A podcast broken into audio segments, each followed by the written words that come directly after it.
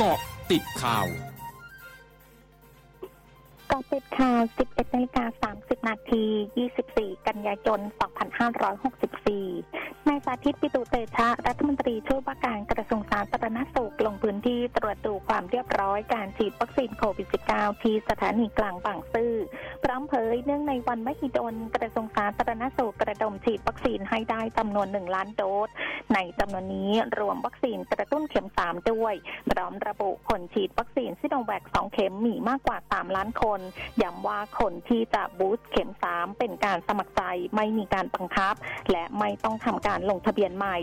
สำหรับวัคซีนไฟเซอร์ยังเป็นไปตามกำหนดเดิม คือจะเข้ามาวันที่ 29 กันยายนนี้จำนวน 2 ล้านโดส หากผ่านกระบวนการตรวจสอบคุณภาพเรียบร้อยแล้ว จะเริ่มฉีดให้กับเด็กอายุ 12ถึง18 ปีก่อน ซึ่งมีประมาณ 4.5 ล้านคนทั่วประเทศ ซึ่งผู้ปกครองต้องให้ความยินยอมโดยสมัครใจให้ฉีด เพื่อรองรับการเปิดเทอมในภาคเรียนที่ 2 ทั้งนี้หากมีการนำเข้าวัคซีนไฟเซอร์มาเพิ่ม จะมีการพิจารณาฉีด booster ให้กับประชาชนต่อไป นายแพทย์ธีระ วรธนารัตน์คณะแพทยศาสตร์จุฬาลงกรณ์มหาวิทยาลัย โพสต์เฟซบุ๊กระบุภาพรวมการติดเชื้อโควิด -19 ของโลกและของไทยปี12 ประเทศที่ติดเชื้อใหม่ต่อวันเกินหมื่นคน โดยไทยเป็นลำดับ 10 แต่หากรวมการตรวจเชื้อผ่าน ATK ด้วย ไทยจะขึ้นเป็นลำดับ 9 ของโลก จึงประเทศส่วนใหญ่มีแนวโน้มการติดเชื้อใหม่แต่ละวันลดลง ยกเว้นบางประเทศจะหลักหมื่นไปเรื่อยๆ สะท้อนถึงการควบคุมป้องกันโรคของหน่วยงานที่รับผิดชอบ และคงต้องฝากความหวังไว้กับประชาชนแต่ละคนในการใส่ใจป้องกันตนเอง ทั้งนี้โรคโควิด -19 เป็นโรคประจำถิ่น เพราะไม่สามารถควบคุมการระบาดได้อย่างมีประสิทธิภาพเพียงพออันเป็นผลจากนโยบายและมาตรการด้านการควบคุมป้องกันโรค รวมถึงวัคซีน โดยการติดเชื้อใหม่ไม่ใช่เรื่องปกติ และการติดเชื้อหลักหมื่นในแต่ละวัน ไม่ใช่ภาวะ new normal ที่ควรยอมรับ ไม่ว่าจะเป็นประเทศใด係กรมป้องกันและบรรเทาสาธารณภัยรายงานเกิดอุทกภัยใน 19 จังหวัด รวม 65 อำเภอ 189 ตำบล 807 หมู่บ้าน 5 เขตเทศบาล ประชาชนได้รับผลกระทบ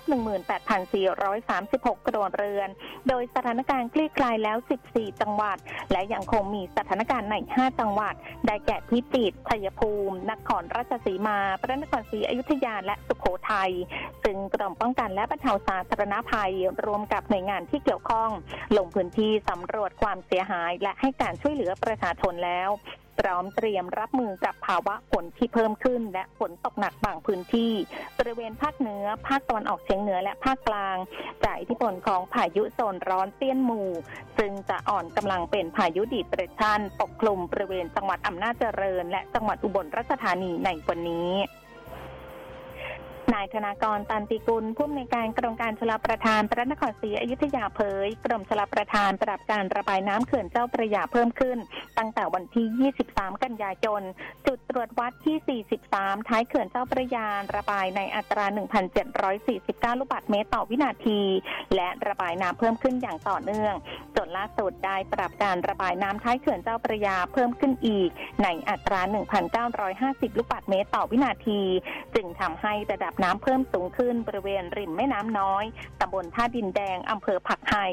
ตำบลบ้านกระทุ่มตำบลหัวเวียงตำบลบ้านแพนอำเภอเสนา จังหวัดพระนครศรีอยุธยา เป็นเหตุให้ระดับน้ำเพิ่มสูงขึ้นจากเดิมอีกหนึ่งเมตร